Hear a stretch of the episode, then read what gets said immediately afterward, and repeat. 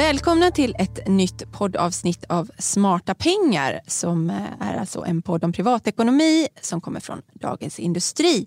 Och vi som gör den här podden heter Jenny Pettersson och Hans Bolander.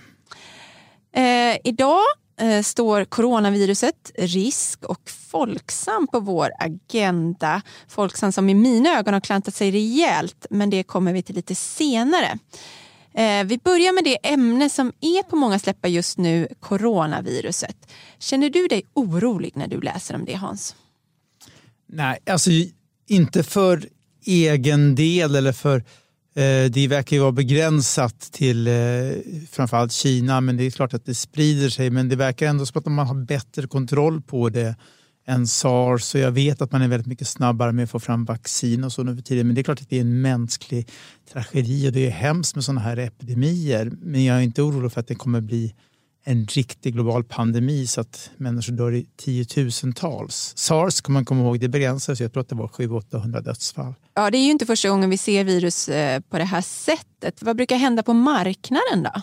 Ja, det, om man ska ta det till den vinkeln så, så är det ju så att det, är ett ganska, det brukar vara ett ganska klassiskt mönster på sådana här oron.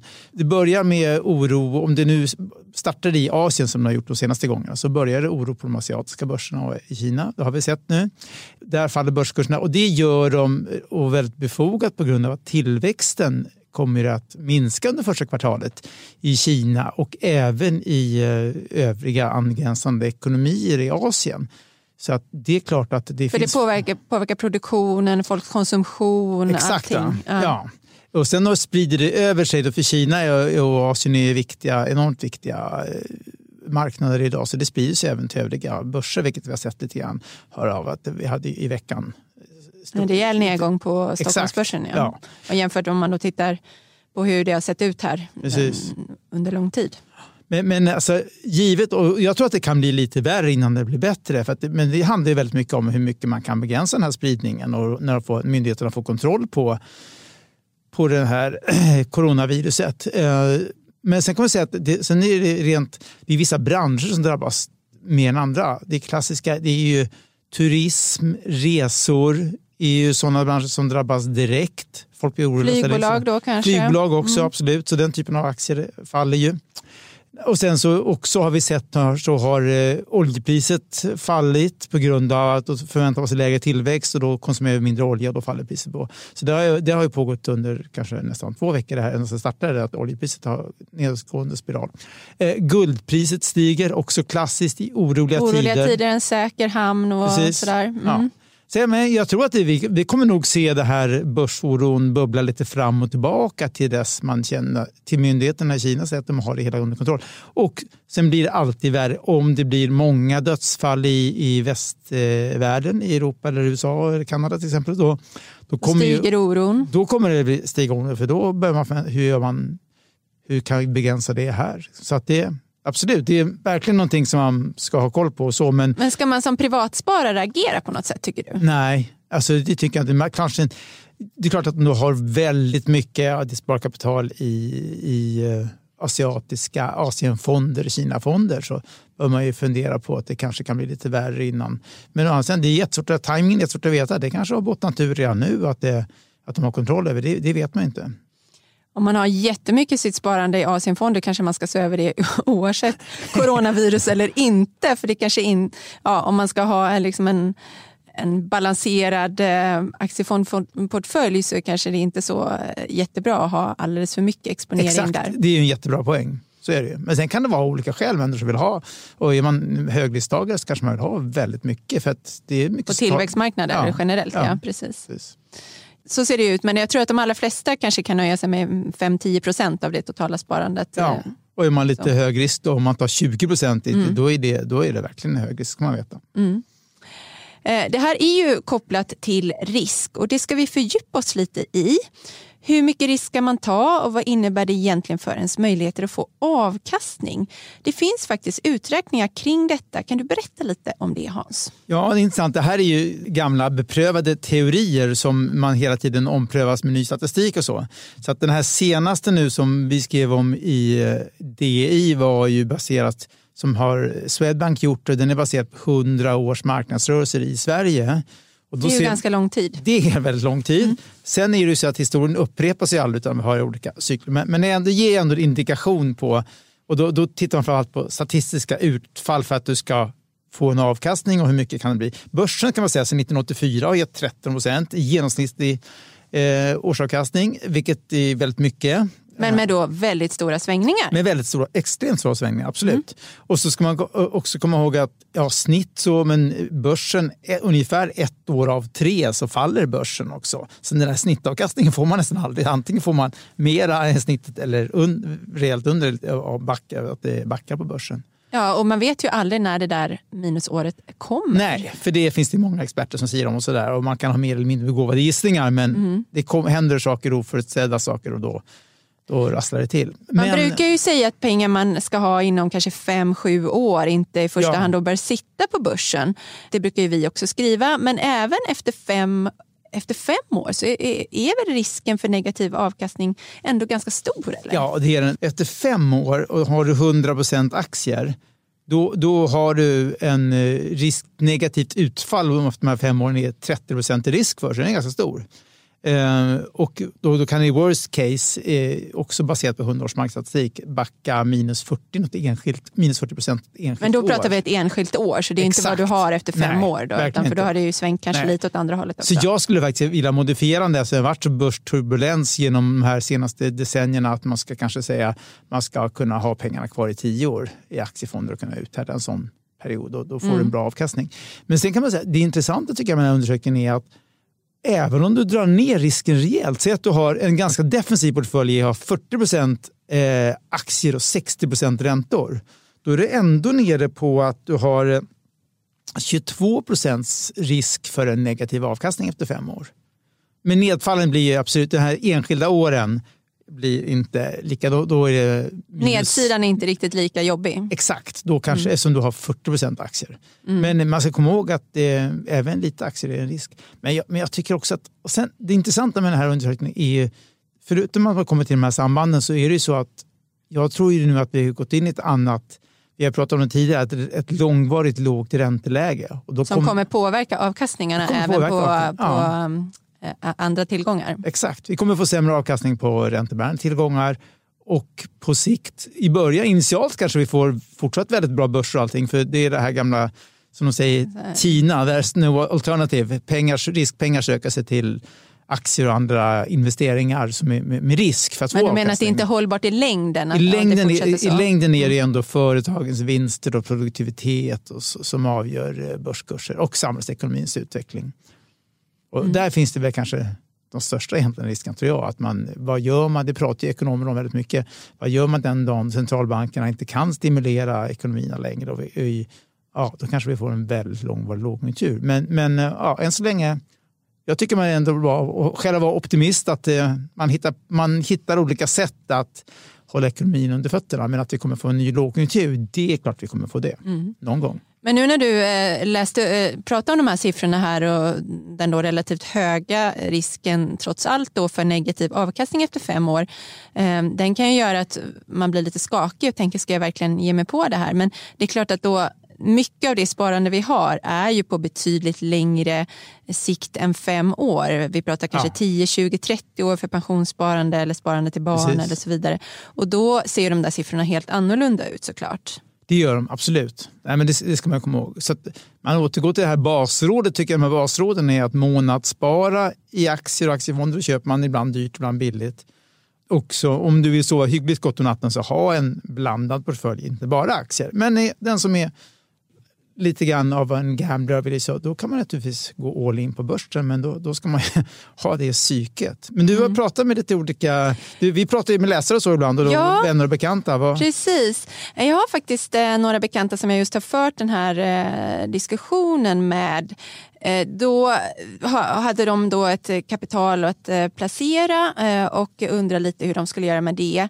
Och mitt förslag då var just dela in pengarna i tre potter räntor efter tidshorisont. En då den som sitter på sparkonto eftersom korta räntefonder inte är något vidare alternativ idag, eh, vilket som tillbaka i historien har varit då ett lågrisksparande.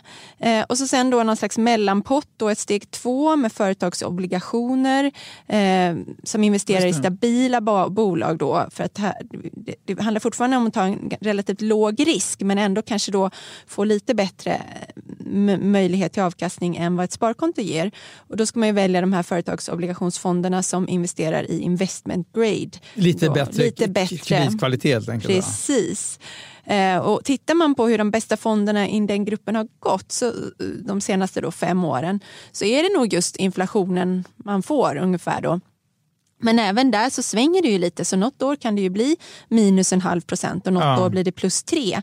Men även om det skulle bli minus en halv procent då, så är ju då inte skillnaden från ett sparkonto jättestor. På, på, samma sätt som det kan bli liksom ett stort eh, börsras eller sådär.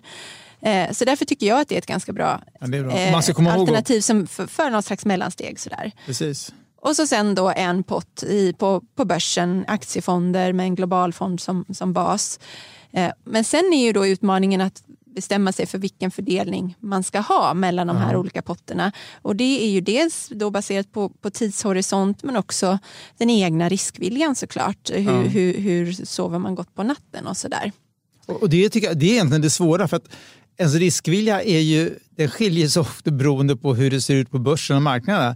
Alltså om du går och frågar människor, frågade mannen på gatan och kvinnan på gatan 2008 efter finanskrisen och 2007-2008 var jättemörkt. Alla marknader föll. Det var ju otroligt dramatiskt. Då vill ingen ha en krona på börsen. Då är riskviljan noll. Mm. Sen efter när du å andra sidan har haft 7, 8, 9 år av börsuppgång i ryggen då är alla lite övermodiga. Det är klart jag ska ha pengar på börsen. Så det där, ja. Därför tycker jag att din idé är väldigt bra att ha en strategi och sen hålla fast vid den.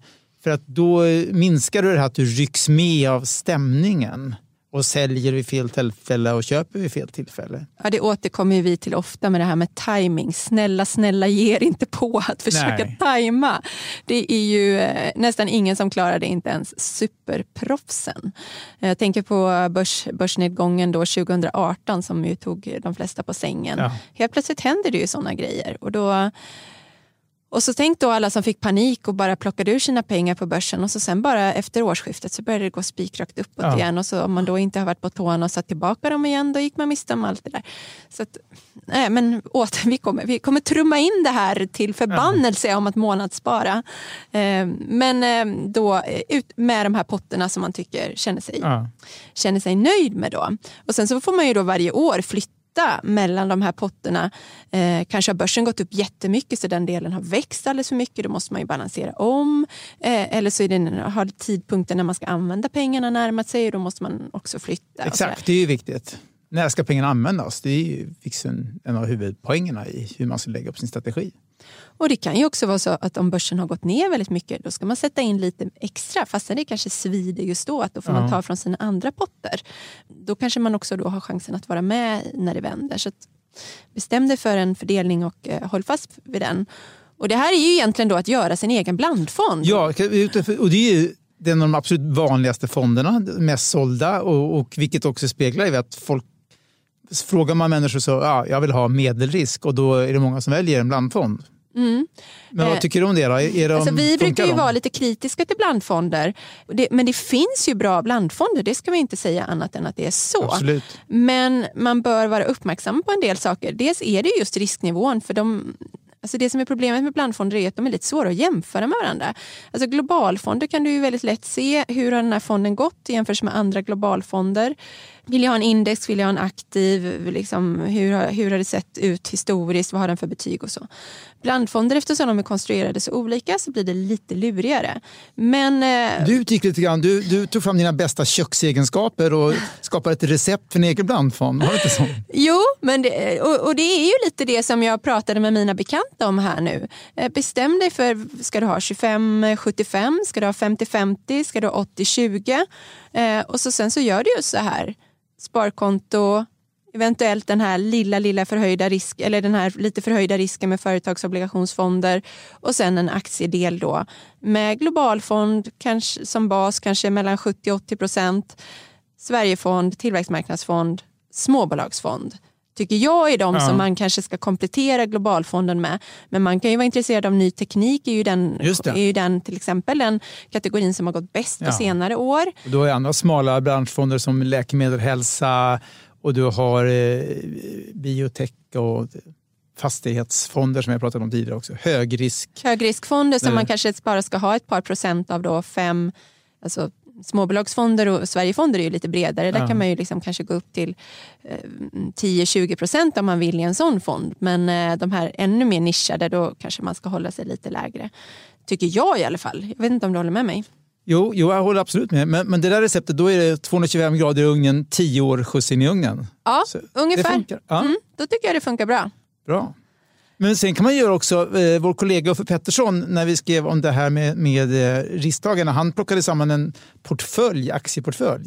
För det kan man ju säga att om man vill komma undan avgifter, eh, vi kan prata lite grann om avgifter fonder, hur viktigt det är, men bara som ett generellt sätt att om man är lite aktieintresserad och, och, så kan man ju sätta en portfölj av aktier och då har du ju bara din kostnad för köp och sälj och det kan göra förhoppningsvis bara en gång köper och säljer. Låg- väldigt Ja, för det här är tanken också att vara ett långsiktigt Exakt, sparande, att man ska hålla på och trada hela tiden. Ja.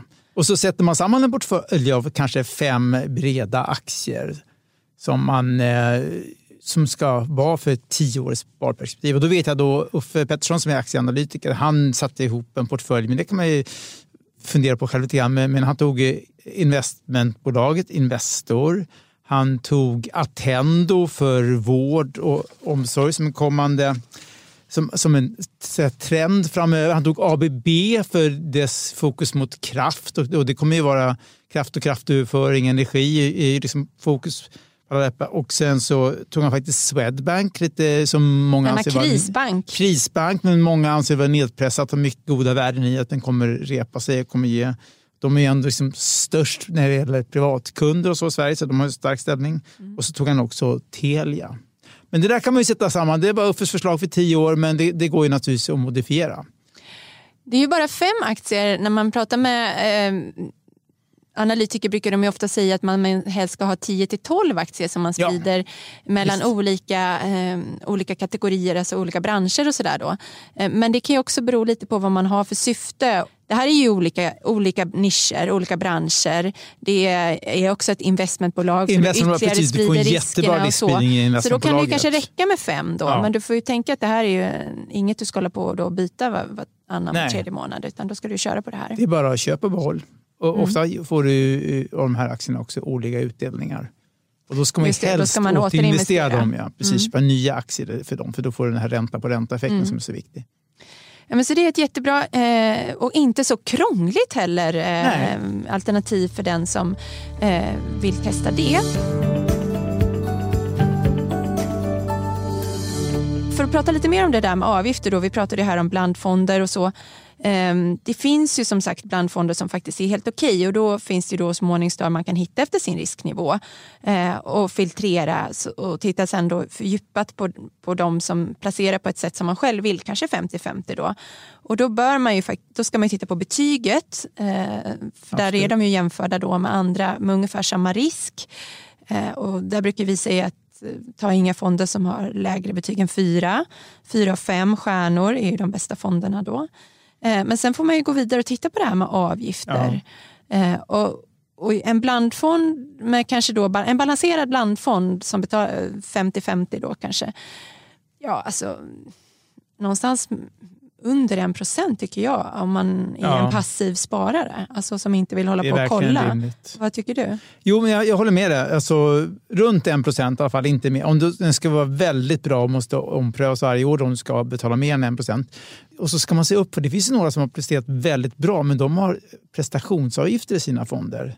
Några mindre fondbolag. Som, eh, och det tycker jag det är ett oskick liksom, när det gäller en fördelning mellan aktier och räntor. Eh, att, eh, för då kan ju avgiften bli, om, om de går väldigt bra jämfört med börsen så kom, kan avgiften landa på 2-2,5 procent om året, vilket är ju på- alldeles på tok för högt. Så jag tycker definitivt att det ska vara en fast årlig avgift och gärna så låg som möjligt. Vi byter ämne till Folksam. Eh, Folksam genomförde vid årsskiftet nämligen en rejäl höjning av avgifterna för den som vill flytta sin individuella tjänstepensionsförsäkring. Det här handlar alltså då om pensionsförsäkringar som inte ligger inom ramen för kollektivavtalen. Nej. Eh, Och de gjorde det, det har Ja. att göra med en lagändring, eller hur? Precis. Alltså, vid årsskiftet så kom en ny lag som debatterades mycket under förra året. Som, tanken med den här lagen är att det ska bli enklare och billigare för privatpersoner att flytta sina pensionsförsäkringar. Det har varit mycket debatt om att bolagen tar ut orimliga avgifter och så och då måste man kunna vara fri att flytta Och låser in och kunderna. låser in kapitalet länge och så. Eh, och då kom det en ny lag eh, som säger att eh, om man då att bolagen får lov att ta ut avgifter för flytten, vilket är helt rimligt för de kan ha haft kostnader och de kan till exempel i traditionell försäkring så eh, låser man upp mycket kapital i likvida investeringar och så. Om man inte fick ta ut avgifter när folk flyttade utan folk bara kunde ta sina pengar från en dag till en annan och gå hur som helst skulle det förändra förutsättningarna för den eh, investeringsformen helt och hållet. Just det, de ska Så- få så- hålla mycket mera eh, cash helt enkelt i sin så, så portfölj. att, att det finns några regler kring detta känns helt rimligt. Eh, Men lagens syfte var ju i alla fall då att göra det enklare och billigare. Men Folksam gjorde tvärtom. De eh, höjde avgifterna väldigt kraftigt. Väldigt märkligt. Ja, eh, och det fick jag då veta genom en person som har en sån här tjänstepensionsförsäkring hos Folksam. Han hade nämligen påbörjat en flytt redan förra året och fick då ett pris en prisuppgift för det. Men det var så mycket krångel, vilket ju är en del också av kritiken här då, att han genomförde aldrig flytten. Men nu eh, på grund av den här nya lagen då vid årsskiftet så, så tyckte han att Nej, men nu tar jag tag i det här och, och driver igenom det. Och man kan ju säga att han blev väldigt, väldigt förvånad då. När Fick han en flytten- ny offert eller? Ja, han fick en ny offert från Folksam och då skulle flyttavgiften bli mer än dubbelt så hög. Från 20 000 till 44 000 kronor. Trots att han då hade haft sin försäkring ett år längre. För det är det som också påverkar då hur lång hur, hur länge sedan var det du tecknade Just det. den? Och hur, så. För ju, ja, det är ju tänk, tanken är då att det ska bli billigare att flytta ju längre tid du har haft Ja. den. För då kan man säga att liksom, bolaget har räknat hem en del av de kostnaderna kostnaderna är de, de har haft. Ja. Sådär. Eh, Och jag fick ju då se de här papperna han hade fått från Folksam. Det var dels informationsblad som är allmänna som går ut till alla och sen då dels hans det här individuella beräkningarna. Men sen så kom det mycket märkliga då när jag ställde frågor om detta till Folksam. Eh, så dröjde det ett tag innan jag fick svar. Sen får jag helt andra prisuppgifter. Jaha. Ja, som är ungefär hälften av det som, som den här personen har fått besked om. Ja. Jag sa det här ser ju konstigt ut, jag har ju de här uppgifterna. Nej, det, här, det är det här som gäller. Och jag fick eh, flera mejl som inte svarar på mina frågor. Folk som, eh, jag bad flera gånger om att få prata med någon. Eh, för det fanns så många Ja, frågetecken som liksom i det här mejlandet fram och tillbaka och smsandet fram och tillbaka aldrig reddes ut. Men jag fick inte det och detta är alltså ett kundägt bolag med hundratusentals kunder Ja. som inte eh, ställer upp på en intervju som har höjt avgifterna jättemycket och så sen plötsligt tvärvänder och sänker dem. Och det som kom fram var väl att ja, de sänkte dem ju den samma dag som Så- jag som började du ställa ringde. frågor. Alltså, vad ska man säga om det här beteendet Hans? Nej, men alltså det, du har ju skrivit om det där och jag kan ju bara instämma i att det ger ju, det, det ger ju inget förtroende. Det är ett uselt förtroende att agera så. Alltså, företag ska alla kan göra fel och de kanske någon tjänsteman eller någon chef kan, de kanske inte hade tänkt på den här lagändringen. De kanske hade, men, och, så, och sen så är det bara en slump att den här kunden vänder sig till oss då för att få det här belyst. Hade den inte eh, varit eh, påstridig så kanske den personen hade betalat avgiften och, det, ja, och hade blivit av med 44 000 då, helt i onödan. Så jag tycker det är, det är under all kritik att göra sådär. Ja, hade han inte påbörjat sin flytt, flytt redan förra året och då fått en annan prisuppgift så kanske han inte hade reagerat. Nej. Han hade säkert tyckt att det var väldigt dyrt och kanske till och med då låtit bli att flytta.